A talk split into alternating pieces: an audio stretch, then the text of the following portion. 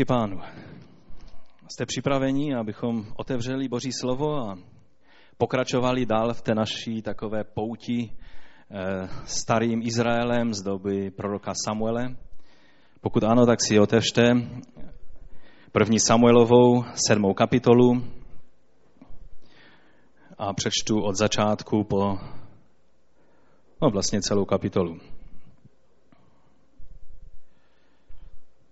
Jestli jste si všimli, doufám, že ano, pokud ne, tak je to vážné, že jsme přeskočili eh, pátou a šestou kapitolu, ale já se tak trošku k ní vrátím, protože kdybychom měli všechno to bohatství, co je tam v těchto kapitolách zapsáno, probírat, museli bychom mít zhromáždění aspoň tak dlouhá, jak mýval apoštol Pavel, kdy lidé pak padali z oken, usínali a a měli hlad a všechno. To zase, když Ježíš kázal, tak měli hlad, on je ale dokázal nakrmit. A já si nejsem jist, že bych toto dokázal, proto se budu snažit být stručný.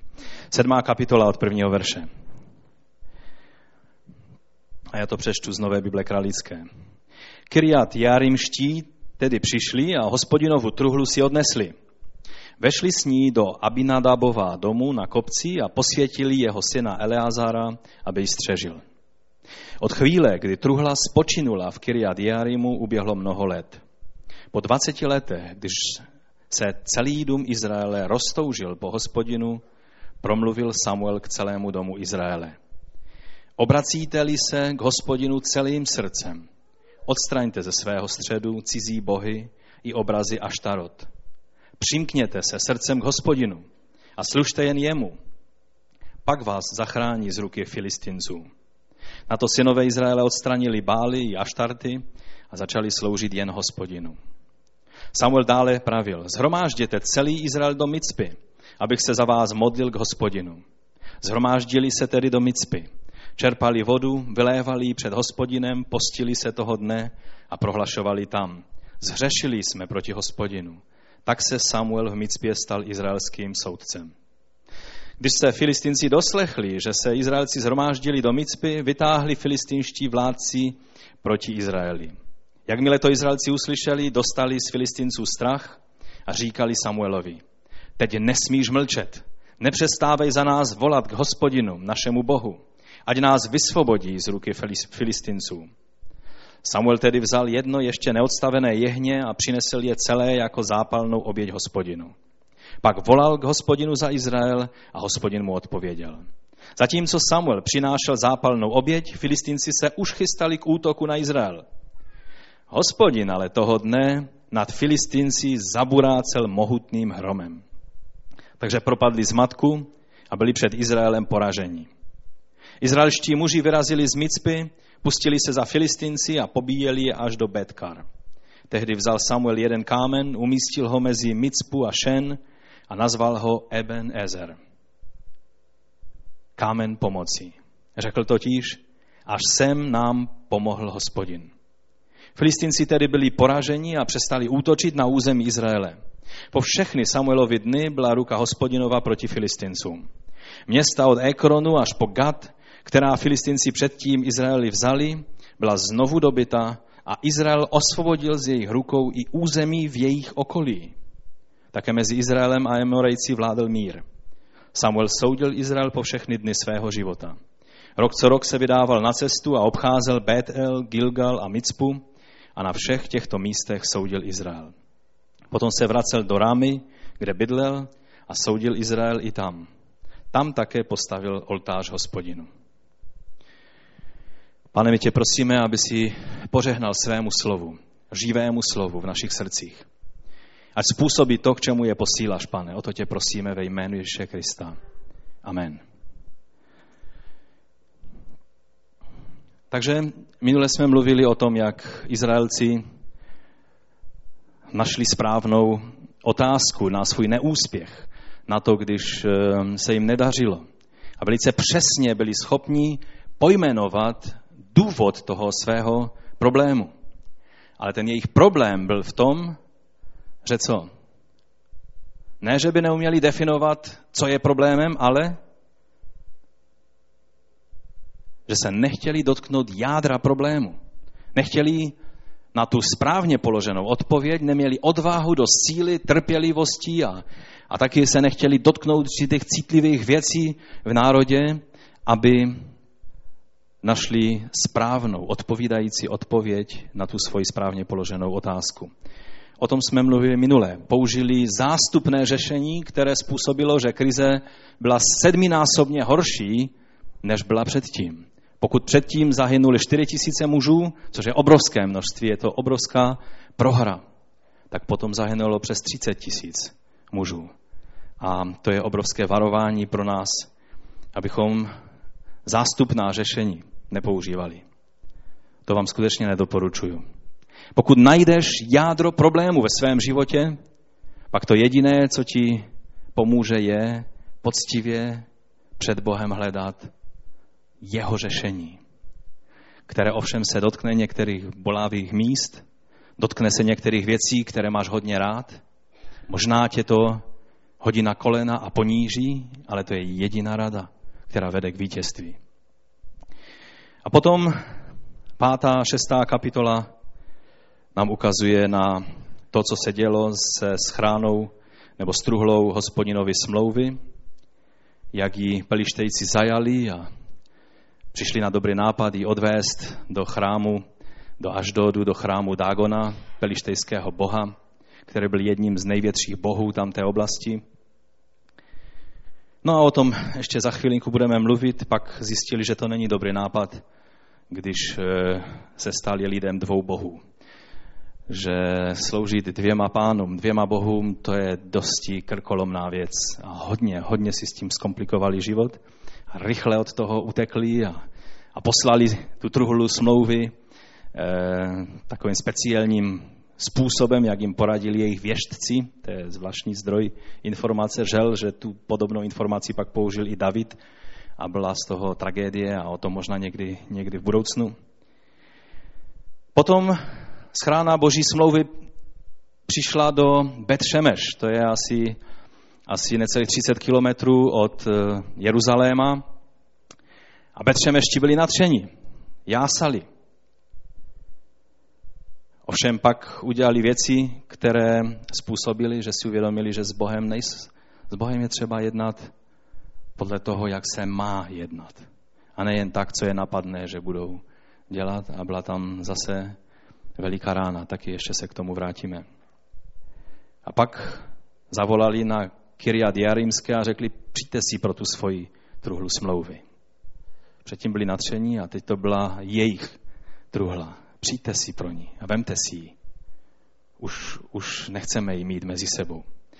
No a tak truhla smlouvy byla v Kiryat Jarimu a tam byli levité, kteří se o ní starali. A byla tam dlouho. Nejenom těch 20 let do toho okamžiku sedmé kapitoly, ale pak ještě dlouho, téměř 100 let. Celkově. A ta cesta Izraele od toho Eben Ezeru, kdy to místo je pojmenováno vlastně potom, že Bůh zasáhl, až do posud Bůh byl s námi. Předtím přišli na to místo a bylo to jenom prázdné vyznání. Haleluja, schrána nebo truhla, boží smlouvy je s námi, Bůh je s námi a jsme v Eben Ezer, to je místo, že, kde, kde Bůh je s námi, tak všechno hraje a všechno je správné a, a přitom byl hřích v jejich středu. A množství zbožností a náboženskosti a toho všeho, o čem jsme mluvili minule, není schopno přikryt. Jeden malý hřích. Protože na hřích jediný lék je milost hospodinova skrze prolitou krev beránkovu. A tak všechno, co jsme schopni na, nakupit na hromadu, a to jsou ty nejzbožnější věci a nejobětavější věci, nemůžou přikryt a vyřešit problém, když je hřích v našem životě. A proto díky Bohu za památku Večeře Páně, kdy si to můžeme stále znovu a znovu uvědomovat. Že ta jediná cesta, kdy skutečně můžeme vědět, že Bůh je na naší straně. A nejenom zvítězile to prohlašovat, ale můžeme vědět, že On je pro nás a ne proti nám. Je tehdy, když se před ním koříme a přijímáme jeho milost a činíme pokání. No Takže ta cesta z toho Eben Ezeru poprvé, takového toho zvítězilého pokříkování, které se nevyplatilo, do Betšemeš, pak do Kirjat Jearim a do Micpy za Samuelem a pak zase zpátky do Eben Ezeru jako vítězové. To je ta cesta, o které eh, teď v těchto dnech mluvíme. Byla to dlouhá a bolestivá cesta. Nevím, jak vy, ale mně se tak zdá, že lidé se mnohem jednodušeji učí takovou tou těžší cestou. Že mnohem jednodušeji přijímají poučení z historie, že se z historie nikde nepoučí, než aby se skutečně e, nějakému poučení z historie, k poučení z historie dobrali. Lidé jsou schopní páchat stále znovu a znovu stejné chyby. A skrze teprve ten bolestivý proces, kdy, tak jsme mluvili minule, Bůh nás nakonec dovede k tomu správnému rozuzlení. Ale ten proces je bolestivý a stojí nás. Tak eh, ta cesta Izraelců byla taky taková. A dnes bych chtěl i v tom pokračování toho slova se víc zaměřit, protože to je takové jednoduché, když myslíme na celou církev Kristovou v České republice a myslíme na naše město a myslíme na, na celkově stav tohoto světa, tak se tak cítíme nějak, že jsme z obliga. Ale já chci, abychom to slovo dovolili, aby, aby došlo a dorazilo přímo každému jednomu z nás do srdce. Dokonce, když sedíte jako manžele, blízko sebe a máš takový pocit, no to slovo dneska bylo úplně pro moji manželku a manželka si říká, no kež by ten můj manžel konečně otevřel uši a vyčistil si je ráno a, a mohl slyšet to slovo. Tak chci, abyste tyhle spekulace pustili z hlavy, ale aby každý z nás, abychom to slovo přijali do svého srdce a abychom skutečně dovolili pánu, aby nás proměňoval svým slovem, protože to je jediná záchrana, jediné, jediné řešení. Protože když chceme myslet na ty globální věci a problémy, tak ono probuzení církve, národa, města začíná probuzením každého jednoho z nás, jako jednotlivců před pánem. Víš o tom, že ty sám budeš skladat účty před Bohem za svůj život? Že budeš stát před božím trůnem a nebude tam ani maminka, ani tatínek, ani babička, která ti první říkala o Ježíši.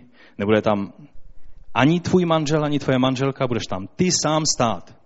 A když budeš chtít, chtít mluvit, no ale to manželka, to manžel a to, a moji rodiče, kdyby je pane znal, tak bys se z mě takhle neptal. A pán řekne, teď mluvím s tebou.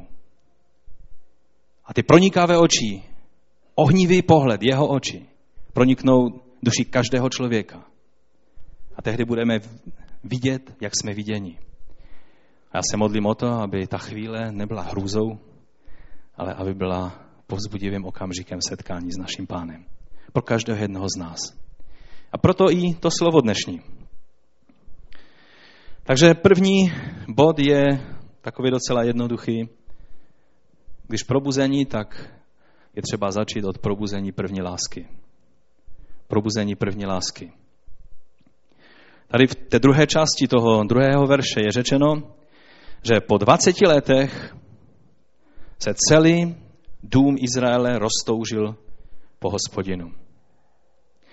To slovo roztoužil znamená doslova začal naříkat, nebo začal, tak jak se dělá na pohřbu, kdy ti je líto toho, že, že si ztratil někoho blízkého. Tak podobné slovo v hebrejštině je tam použito. A e, mnohé překlady to překládají různě, ale e, ten nový, e, nová Bible kralická i ekumenická Bible to překládá jako roztoužil, zatoužil po hospodinu. Po tom celém tělesném náboženském humbuku z předešlých dob, z před 20 let, po tom, co používali zástup na řešení, ta krize se jenom prohlubovala a prohlubovala, potom zvědavém, pošetilém osáhávání si a experimentování s duchovními věcmi v Betřemeš. Po tom strnulém, dvacetiletém hlídání toho, co jim zbylo. Teď už měli truhlu smlouvy u sebe a tak ji dobře hlídali a stanovili člověka na plný úvazek, který tam u truhly smlouvy stál a hlídali, aby ji zase nikdo neukradl. To byla jediná duchovní aktivita, která tam byla. Jenom hlídat to, abychom nestratili to jediné, co nám zbylo. po tom všem, co prožívali takovou tu strnulost, Izraelci pochopili, že si nemůžou pohrávat s Bohem, jak se jim zlíbí, ale že jej musí začít brát smrtelně vážně. A to je vždy dobrá rada pro každého jednoho z nás, pro každého člověka. Nemůžeme bagatelizovat hřích. Nemůžeme si, ahoj, nemůžeme si e, říct, ale teď jiní jsou ještě horší lidé, jiní to dělají ještě hůř, tak e, já, je to tak se ztratí v tom celku. Teď kdyby Bůh chtěl řešit můj hřích, pak by nejdříve řešil veliký a vyčnívající hřích tamhle té sestry a tamhle tohohle bratra. A pak teprve by přišlo na ten můj, který tak vůbec není vidět a není takový strašný. Už jsem jim minule mluvil, že srovnání Davida a Saule vypadalo ve, velice v neprospěch Davidův, ale to nádherné, co bylo, je, že David pustil světlo Božího, Boží milosti do svého života a Saul nikoliv. Duch svatý dal, věřím, tuto touhu po tom, že Izraelci se roztoužili po hospodinu. Víš, můžeš se hecovat, můžeš dělat s sebou, co chceš, ale to jediné, co ti pomůže se vrátit k první lásce, to znamená k té plné lásce k pánu. Když si vzpomeneš, jakým nadšeným křesťanem si třeba byl býval kdysi. A dnes se chceš k tomu vyhecovat a nejde to. To je proto, že to člověk nemůže vyprodukovat sám ze sebe. Nejde, aby, aby si byl nadšený z něčeho, aniž by to bylo spontánní. Je to tak? Nejde si říct, musím být nadšený, tak budu nadšený. No tak jedna, dvě, tři, začni. Ale ta dobrá zpráva je, že Duch Svatý je zde. A tím, když ho připustíš do svého života, tak on tu první lásku vypůsobí. Ovoce neboli důsledek přebývání Ducha Svatého je především láska. A proto, když se máme vrátit k první lásce, tak to může být jedině skrze Ducha Svatého. Ve zjevení Jánově je řeč o jedné církvi, o efeské církvi. A efeská církev byla velice takovou stabilní církví. Byl to zbor, který jedním z vedoucích dlouholetých toho sboru byl samotný apoštol Jan. Pak byl pastorem toho sboru Timoteus. Byli byste rádi členy takového sboru? Já jo. Já bych teda to vyměnil i za křesťanské centrum okamžitě. A Ježíš, když mluvil k tomuto sboru nebo k poslovi tohoto sboru, tak říká toto. Andělu církve v Efezu napiš.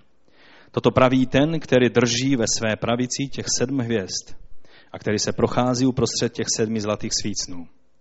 Znám tvé skutky, tvou práci, tvou vytrvalost. Vím, že nemůžeš snést zlé lidi. Vyzkoušel si ty, kteří si říkají apoštolové, ale nejsou, a zhledal si, že jsou lháři. Vytrvalej si snášel těžkosti pro mé jméno a nepodlehl si únavě. To byla všechno obrovská pozitiva. Ten zbor věděl, co je správné a co není. Když někdo si říká, že je apoštol, jsou místa na téhle země tváří, kde těma titulama se to jenom hemří a jsou to sami páterové a apoštolové a prorocí a, a všechno možné a, a někdy je to úsměvné. Když jsem přijel do Afriky, do Zambie, tak jsem tam přijel jako brother Vojnar, pak jsem byl pastor Vojnar a když jsem odjížděl, tak mě titulovali apostol Vojnar. A mě to bylo furt jedno, čím mě titulují, protože oni si hodně zakládají na těchto věcech. Žel se to naučili od západních křesťanů, a od českých by se to mohli učit, protože tolik titulama se eh, nehemží nikde na světě, jak tady v, naší, v našich končinách. Eh, tady si lidé třeba i na bránku u vchodu dají, že jsou tím nebo o ním, když to vůbec nesouvisí s tím, že tam, tam prostě bydlí. Jo? Kdyby, kdyby si někdo dal, že je lékař, no tak aspoň víš, že můžeš hledat lékaře. A když si tam dá někdo, že je nějaký atomový inženýr, co mě to pomůže? Já nepotřebuji atomové inženýrství, když jsem se svým sousedem, že? A to je takové, taková kuriozitka české kotliny. Je dobré se nad tím asi nerozčilovat. No. Amen. Takže oni měli sama pozitiva. Měli všechny ty věci, řekli bychom, měli všech 5P. Nepodlehli únavě. Snášeli těžkosti, pronásledování. A najednou je tady čtvrtý verš a tady je řečeno, mám však proti tobě, že jsi ztratil svou počáteční lásku. A to je vlastně jediná chyba, kterou ten zbor měl. Ale ta chyba byla tak vážná, že Ježíš ho varuje. Proto si vzpomeň, odkud si odpadl, čiň pokání. Ztratit první lásku nás kvalifikuje všechny k tomu, abychom činili pokání. Amen? Tak jako ti Izraelci, tak i my, pokud zjistíme, že jsme ztratili první lásku, a já doufám, že budeme v té věci upřímní, nás kvalifikuje k pokání. Vzpomeň si, odkud si odpadl, čiň pokání a dřívější skutky. Nebudeš-li činit pokání, brzy k tobě přijdu a pohnu tvým svícnem z jeho místa. Víte, kdyby tam byl hřích, kdyby tam měli strašné nějaké věci, tak bych to chápal. Proč, proč Ježíš varuje efeský zbor? Kdyby to mluvil Tiatyře, Pergamonu, kde tam jen tak drželi nos nad vodou. Ale on to mluví Efezu, který měl všech pět P. Ale měl jednu jedinou věc, že ztratil nebo opustil svoji první lásku vůči Bohu. A Ježíš mu říká, když s tím něco neuděláš, přijdu a pohnu tvým svícnem. Co znamená pohnutí svícnem? To je takový abstraktní pojem. Co to znamená prakticky? Když Bůh pohne ži- e, svícnem tvého života, co se stane? Šmitec. Boží ochrana je pryč. Tak závažná věc to je. Tady se mluví o zboru, když by Bůh pohnul svícnem tohohle zboru, víte, co se stane? To, co se stalo mnohým zborům. V mnohých kostelech dnes nejsou křesťané, ale byly proměněny na mešity. Protože těm zborům Bůh pohnul svícnem a přestali existovat. Ano, člověk chvíli svou energii dokáže něco držet. Ale když Bůh pohne svícnem, tak je s takovým zborem konec. A tohle hrozilo takovému to zboru, jako byl efeský zbor. A to je vážná věc. A proto probudit první lásku v sobě i mezi námi společně je životně důležitá věc. Podobnou výtku měl Ježíš k laudikejské církvi. Je to od 14. verše v třetí kapitole zjevení. Tam říká, znám tvé skutky, nejsi ani studený, ani horký. A to byl zbor, který si hodně zakládal na tom, co mají a co znají a co dokážou. To byl takový ten zbor prosperity, který všechno měl a všechno znal. A Ježíš jim říká, já tě znám. Nejsi ani studený, ani horký. Kež bys byl studený nebo horký. Kež bys na některé věci dokázal říct ano a ne. Kež bys tehdy, když je třeba říct ne, řekl ne, a když je třeba říct ano, aby si neříkal, no to záleží a možná a podle situace, ale řekl ano a amen. Víte, tahle věc v dnešním křesťanství je obrovskou výzvou. Stále více budeme žít ve světě, který od nás bude žádat, abychom říkali, no to záleží a podle situace a podle toho, jak to cítíš.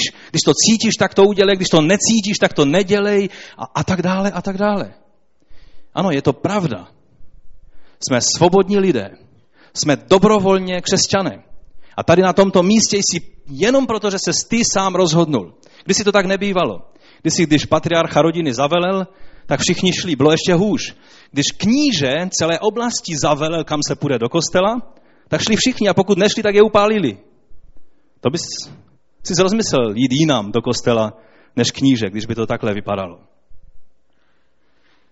Ale dnes díky Bohu, že se můžeš rozhodnout, kde budeš.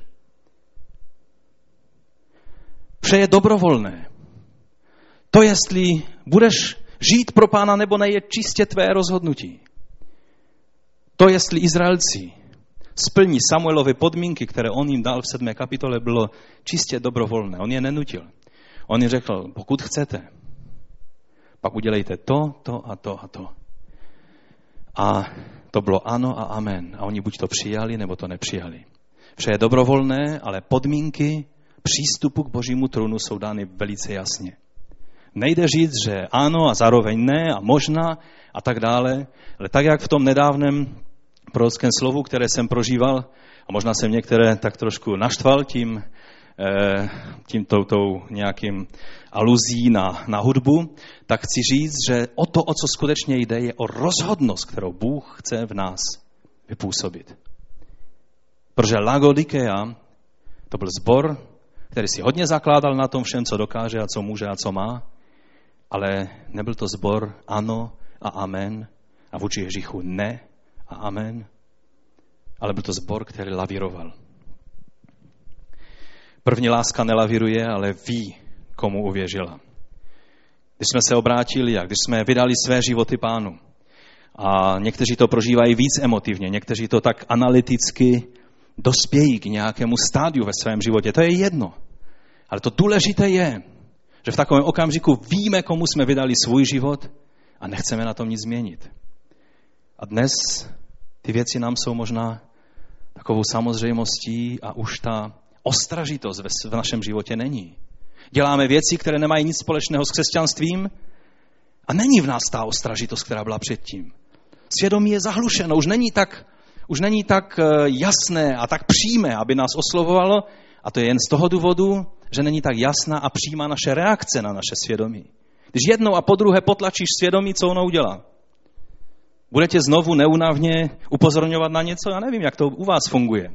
Ale obecně u většiny lidí to funguje tak, že jednou po druhé tě Duch Svatý skrze tvé svědomí upozorní. A pak tvé svědomí je potlačeno. A vesele můžeš dělat věci a říkat, já mám v tom pokoj. A ten tvůj pokoj není pokoj, ale je zahlušené svědomí.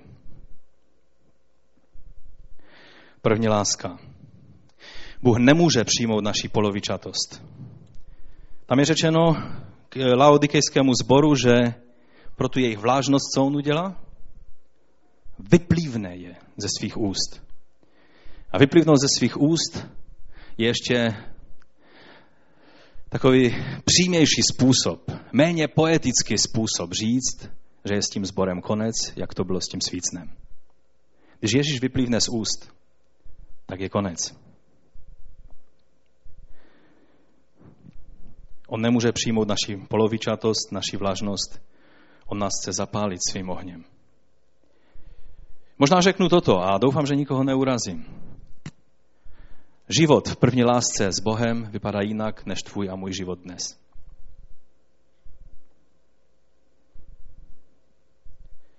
A do toho já zahrnuju stoprocentně sebe. Není to teď, že já kážu a ukazuji prstem na vás takhle. Ale když ukazuji jedním prstem tím směrem, čtyři prsty ukazují tímhle směrem. Vzpomínám si na rok 1997, kdy po týdnu toho, co jsme byli v Pensakole s některýma bratříma a prožili jsme, to byl zbor v centru nebo v, uprostřed toho probuzení, které prožíval a děli se tam obrovské věci a, a Bůh jednal s lidma na každý den.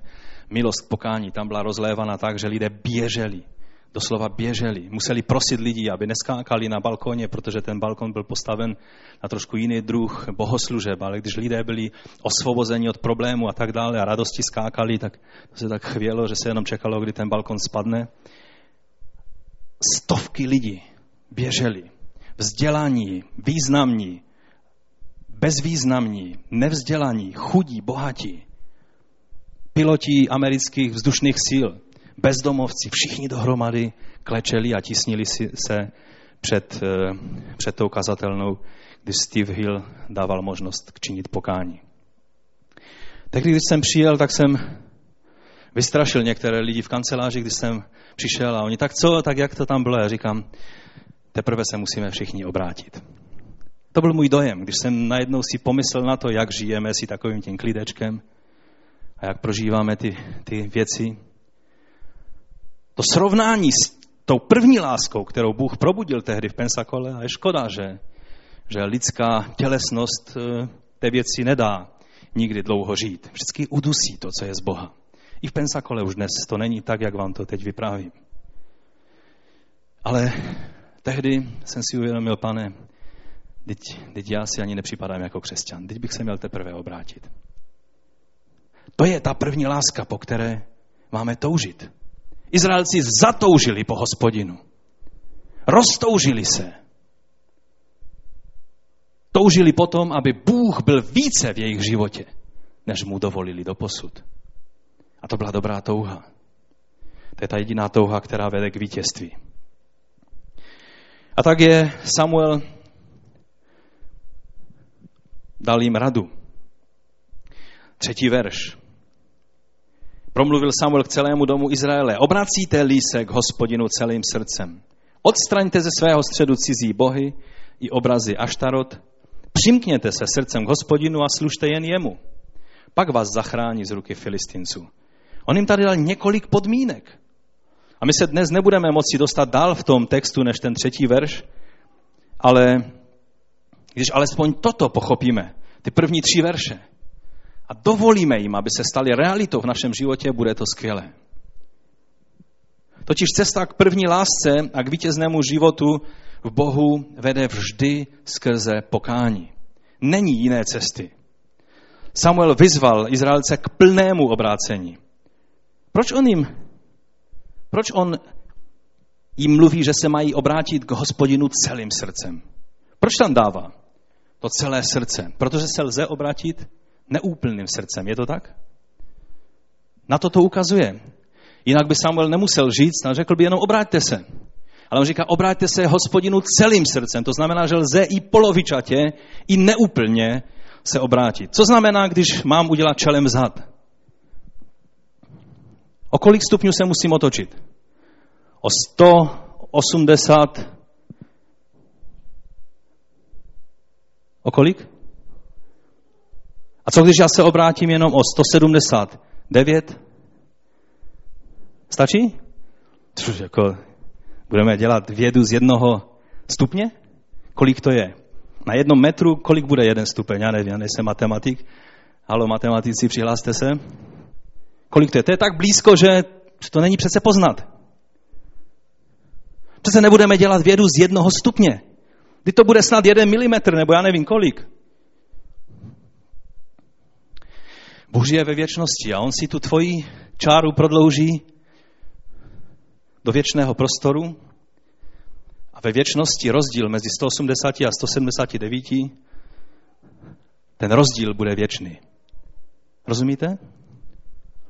Stačí jenom, že si Bůh prodlouží tu tvoji čáru a si mimo věčným způsobem. Ten rozdíl mezi jedním a druhým je věčný. A smysl proto má se obrátit jedině celým srdcem. Ne celým minus jeden stupeň. Celým srdcem ovšem taky znamená, že ono to není tak jednoduché, že vždycky, aha, takže vždycky, když jdu nějakým směrem a Bůh mě osloví, udělám čelem vzad, 180 stupňů a zase půjdu opačným směrem. A když jsem byl fanatikem tam tím směrem, budu fanatikem tímto směrem, narazím do zdí, aha, mám se otočit, tak zase 180 stupňů a zase zpátky. A takhle někteří křesťané žijou od zdi ke zdi. Jak to je? Pokud jsem na cestě pryč od Boha, pak 180 stupňů. Ale když jdu tím směrem 179,5 stupně, tak mám udělat co? Není to cesta Boží. Ale musím korigovat ty své souřadnice velice přesným způsobem. Je to tak? To znamená, že je důležité, abych znal Boží cestu, Boží požadavky a korigoval ty Boží souřadnice, které mi dá. Když bychom měli takovéto duchovní GPS, které bychom mohli použít pro to, abychom ten přístroj nastavili a ukázal nám, kde jsme. Ale ono ten přístroj máš. Že Duch Svatý něco říká tvému duchu. A ukazuje ti, že to, ta cesta, kterou jdeš, není plných 180 stupňů. Pokud jsme se vychýlili z kurzu, i když jsme třeba šli tím správným kurzem, potřebujeme tu kontrolku, která nám pípá vzít vážně a korigovat svůj kurz přesně o tolik, o kolik je třeba. Už jsem tady vzpomínal kdysi, můj oblíbený, jeden z oblíbených filmů je o Apollo 13, ani nevím, jak se přesně ten film jmenuje, ale tam pro mě byla velice poučná ta situace, kdy vlastně Apollo 13, ti, ti kosmonauti, kteří tam byli, nebo astronauti říkají američané, že, že kosmonauti to jsou rusové, tak eh, letěli a porou, e, měli porouchané ty navigační nějaké motory, které právě pracovaly na korekci nebo napájení těch, těch motorů, které měly řídit ty motory, které měly je nastavit pod přesným úhlem, já nevím, jaký ten úhl je, určitě by nám bratr Vladek byl schopen v téhle věci pomoct, můžete se o pozromáždění zeptat, ale jediná cesta, kterou ta raketa nebo ten modul měl vstoupit do atmosféry, byl přesně daný úhel.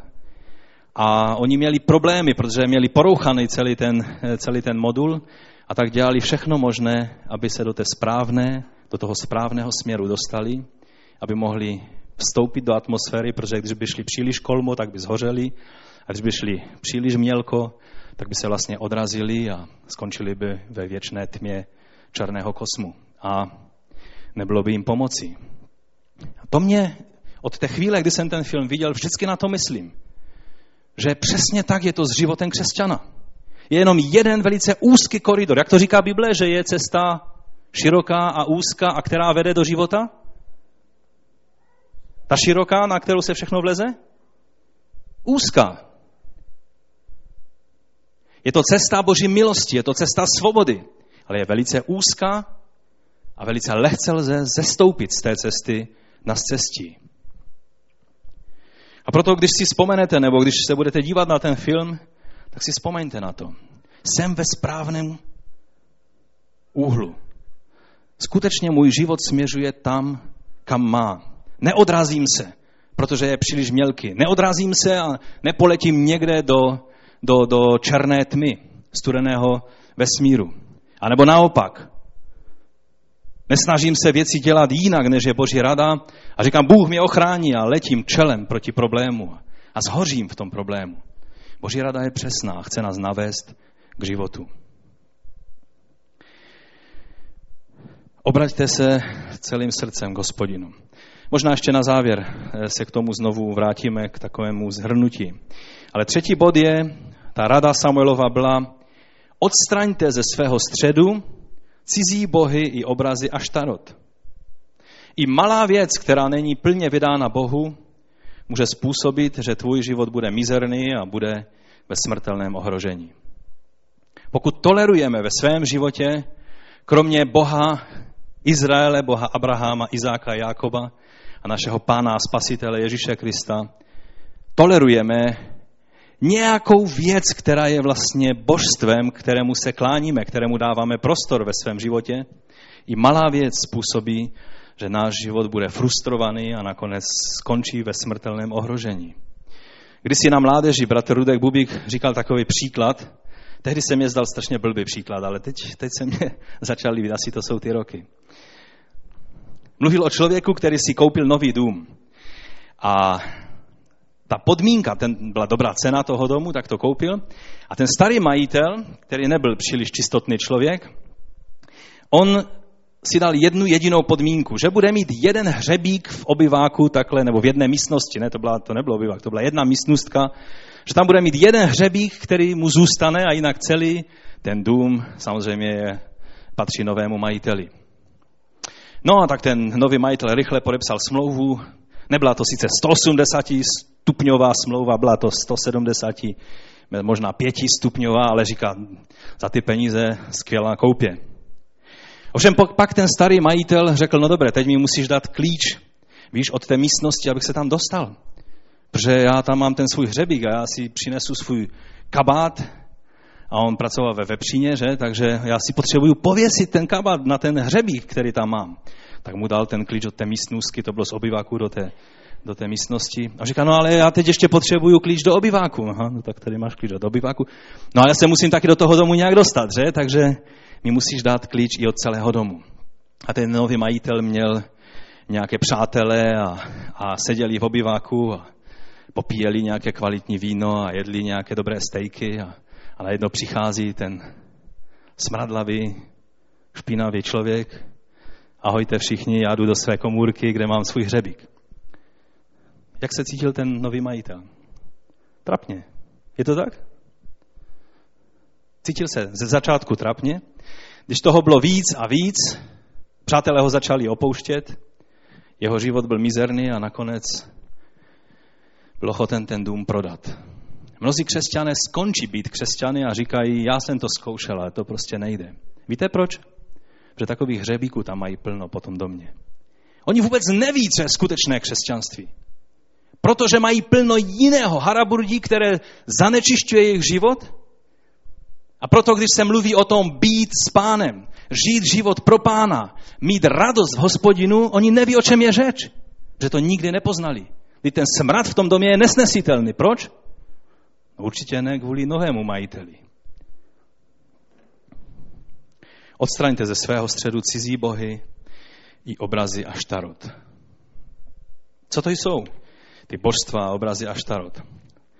Já jsem si tady napsal takovou definici. Jsou to objekty nezdravého zájmu, věci, které mají naši pozornost a neměly by mít, předměty naší touhy, místa a věcí, kam člověk nejčastěji směřuje své myšlenky, za čím se nejčastěji obrácejí jeho oči, kam směřují jeho peníze, čemu věnuje svůj nejkvalitnější volný čas a úsilí. Takže když jsi si zmyslel, že problém Bálu a Aštart, to, byla, to byl problém tam těch starých Izraelců, já věřím, že když si uvědomíme tuhle definici, tak víme, že se to týká každého jednoho z nás.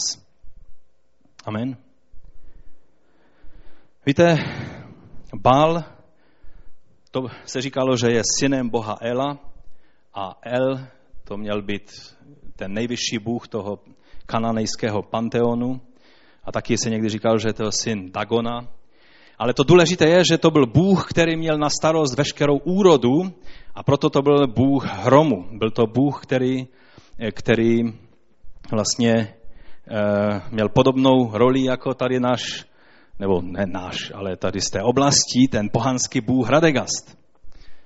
A Usměvné bylo, když jednou, že Radegast je taky bůh úrody a taky bůh hromu, že? A, a jednou jsem slyšel, že museli opravit tu jeho, e, tu jeho sochu, protože do ní udeřil blesk.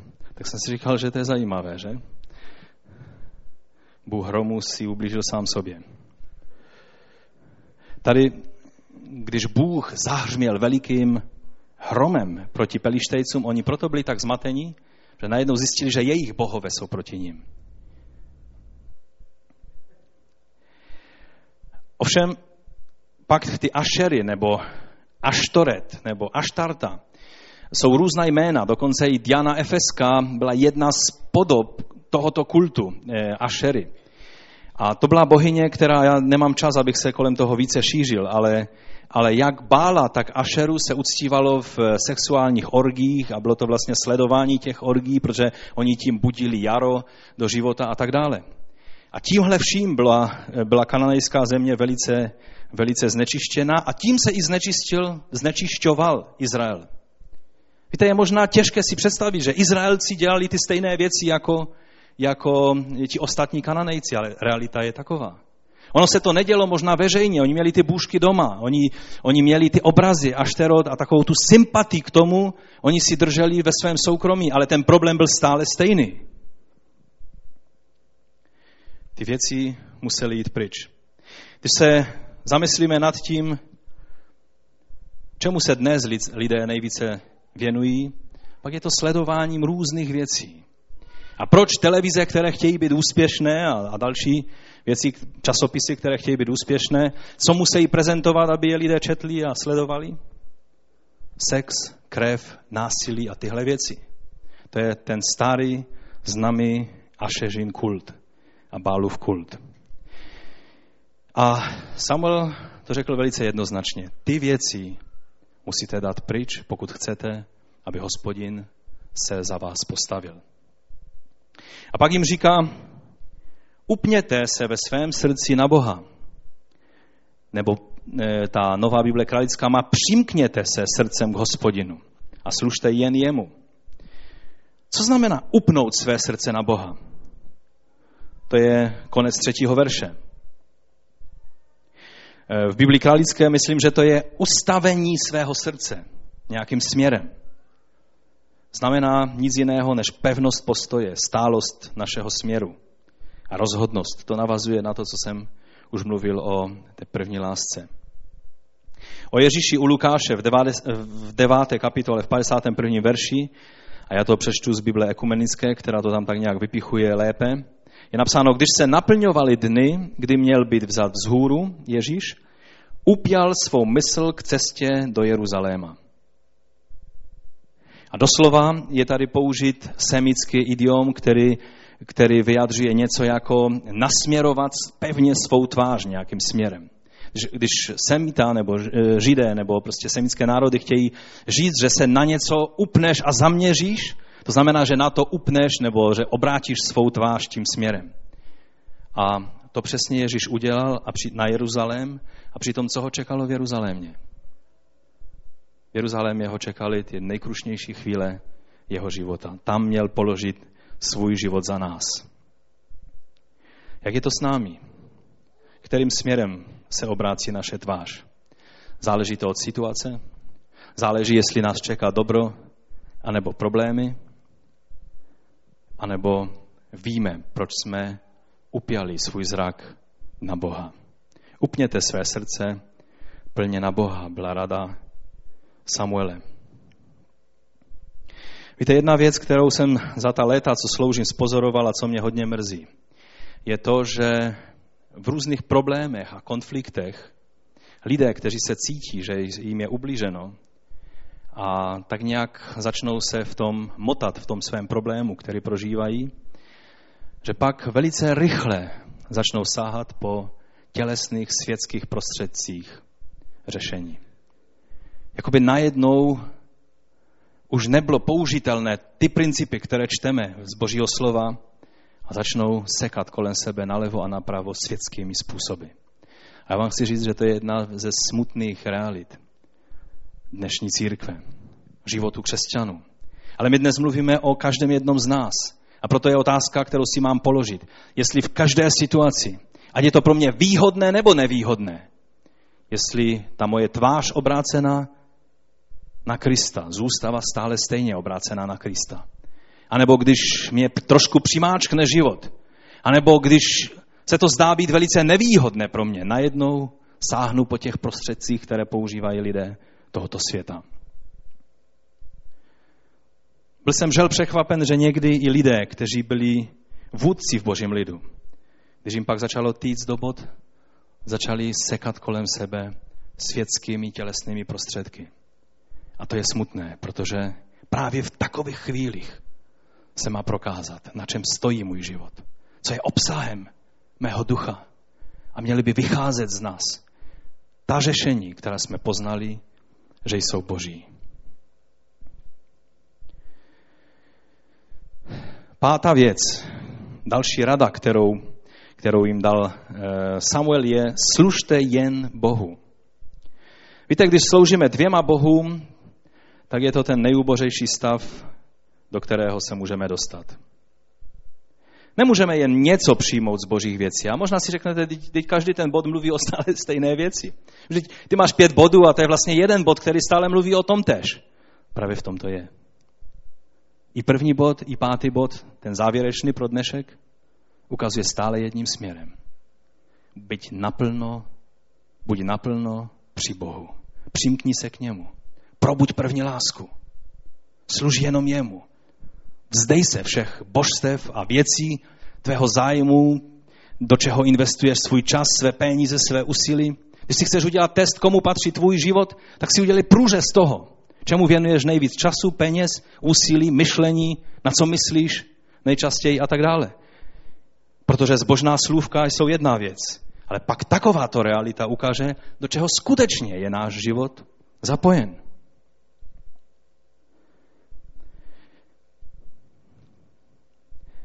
Truhla smlouvy, která představovala tu boží zázračnou přítomnost uprostřed božího lidu, měla své místo v celém božím řádu pro boží lid.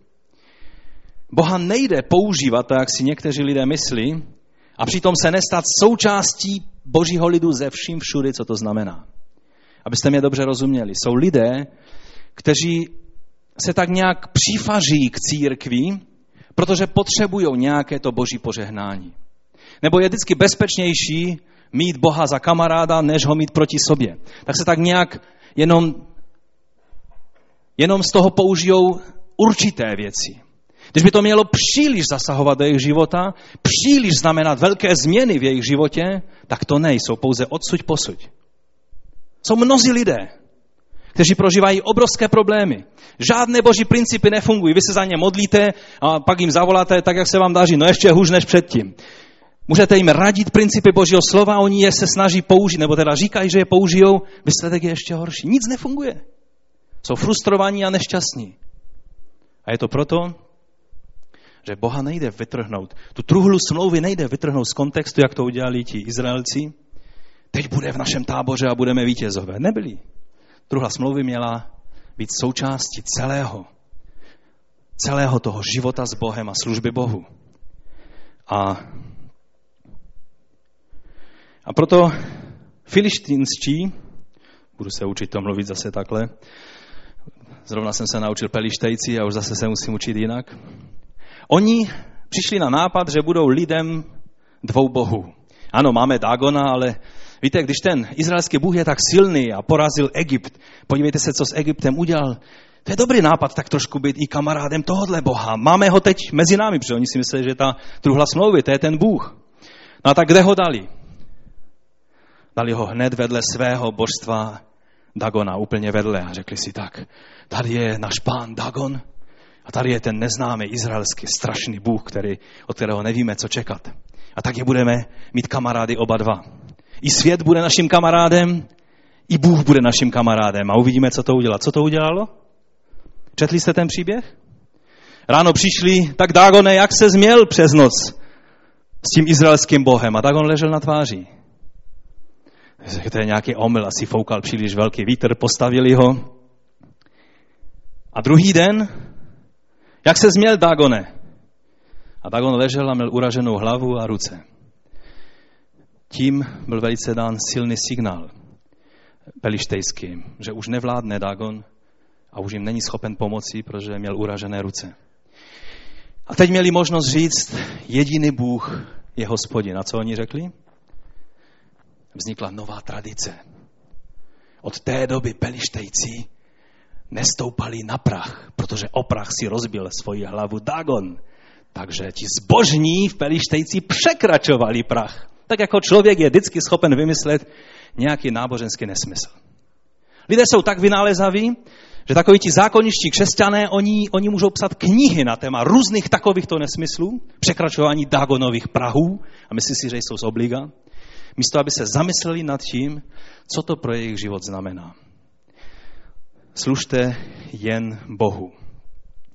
Pak se začaly dít věci. Čteme, že náš doďany dolehla ruka hospodinova velice těžce.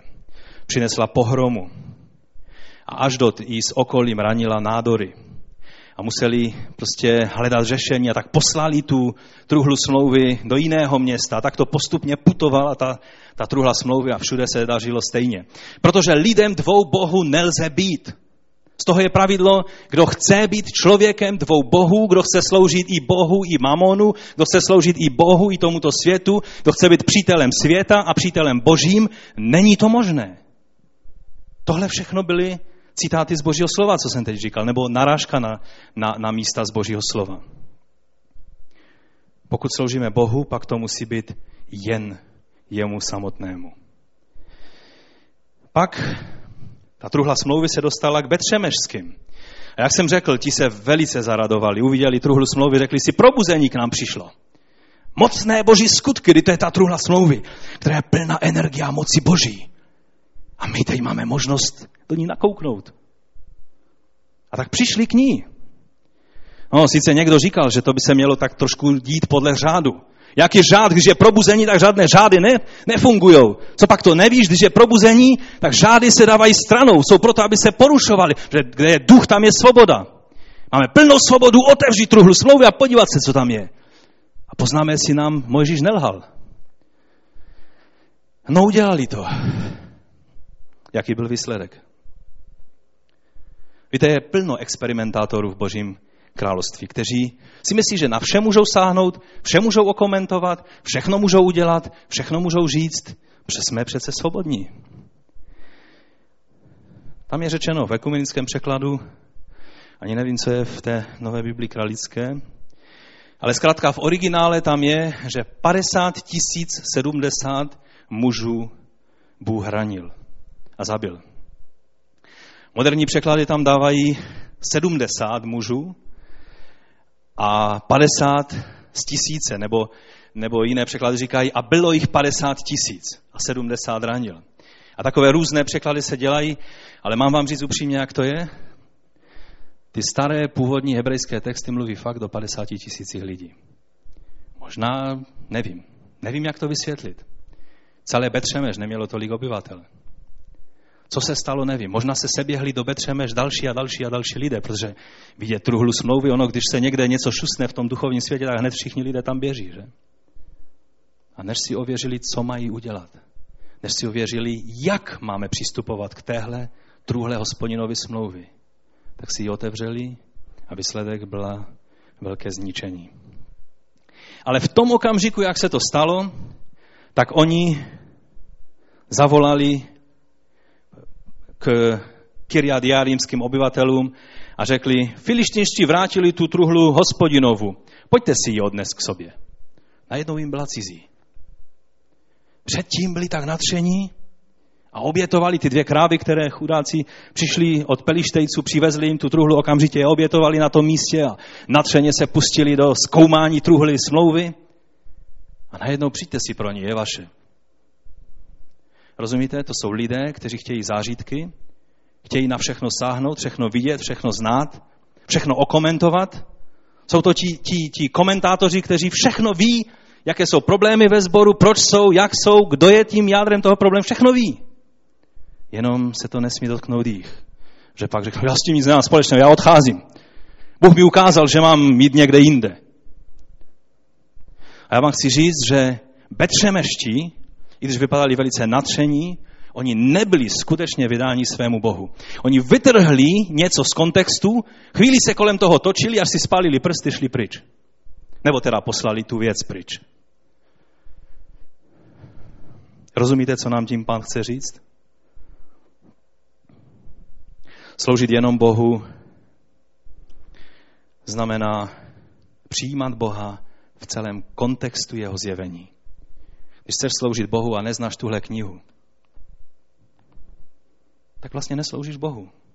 Když nevíš, jaká je Boží rada, jaké jsou Boží názory, když děláš věci, o kterých Bible mluví jasně a ty říkáš, pane, pokáž mi, ukáž mi, jestli, jestli mám dělat to nebo ono. A tady je napsáno, co máš dělat.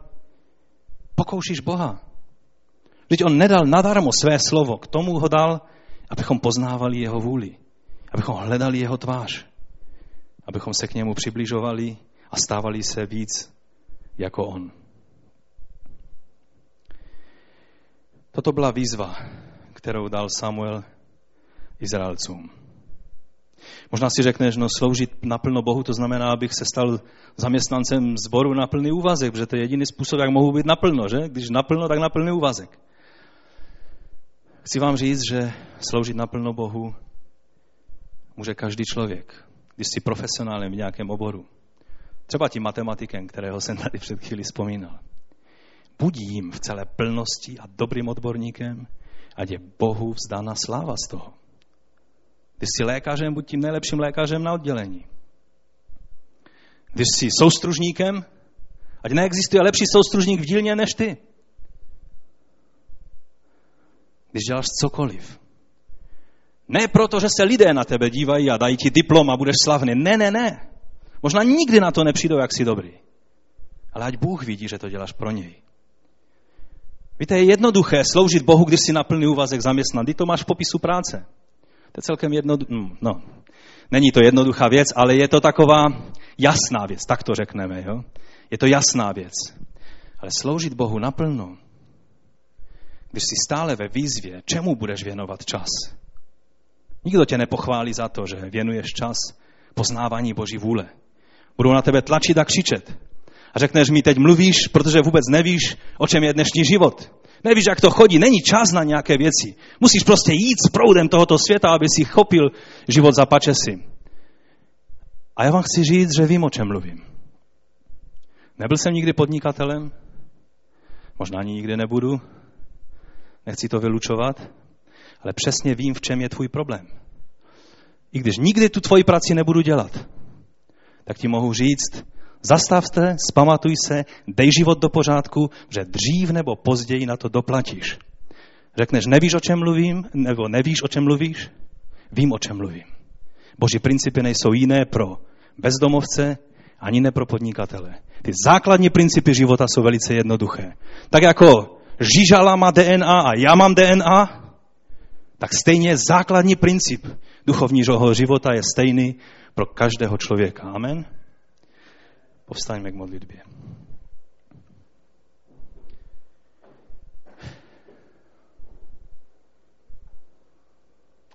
Víte, Izraelští si mysleli, že když vytrhnou tu truhlu smlouvy z kontextu, že to bude řešením pro jejich život. Sedminásobně se spálili. Možná se taky sedminásobně spálil. Možná tvůj život byl někdy ve fázi, ve které jsi řekl, já jsem si myslel, že se nikdy do takovéto fáze nedostanu. Ta dobrá zpráva je, začni tam, kde začali Izraelci. Oni se roztoužili po hospodinu.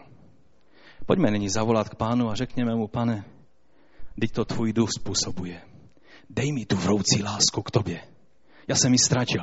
Já jsem ji ztratila. To kšoví, starosti tohohle života, to zahlušili ve mně. A už to není ve mně.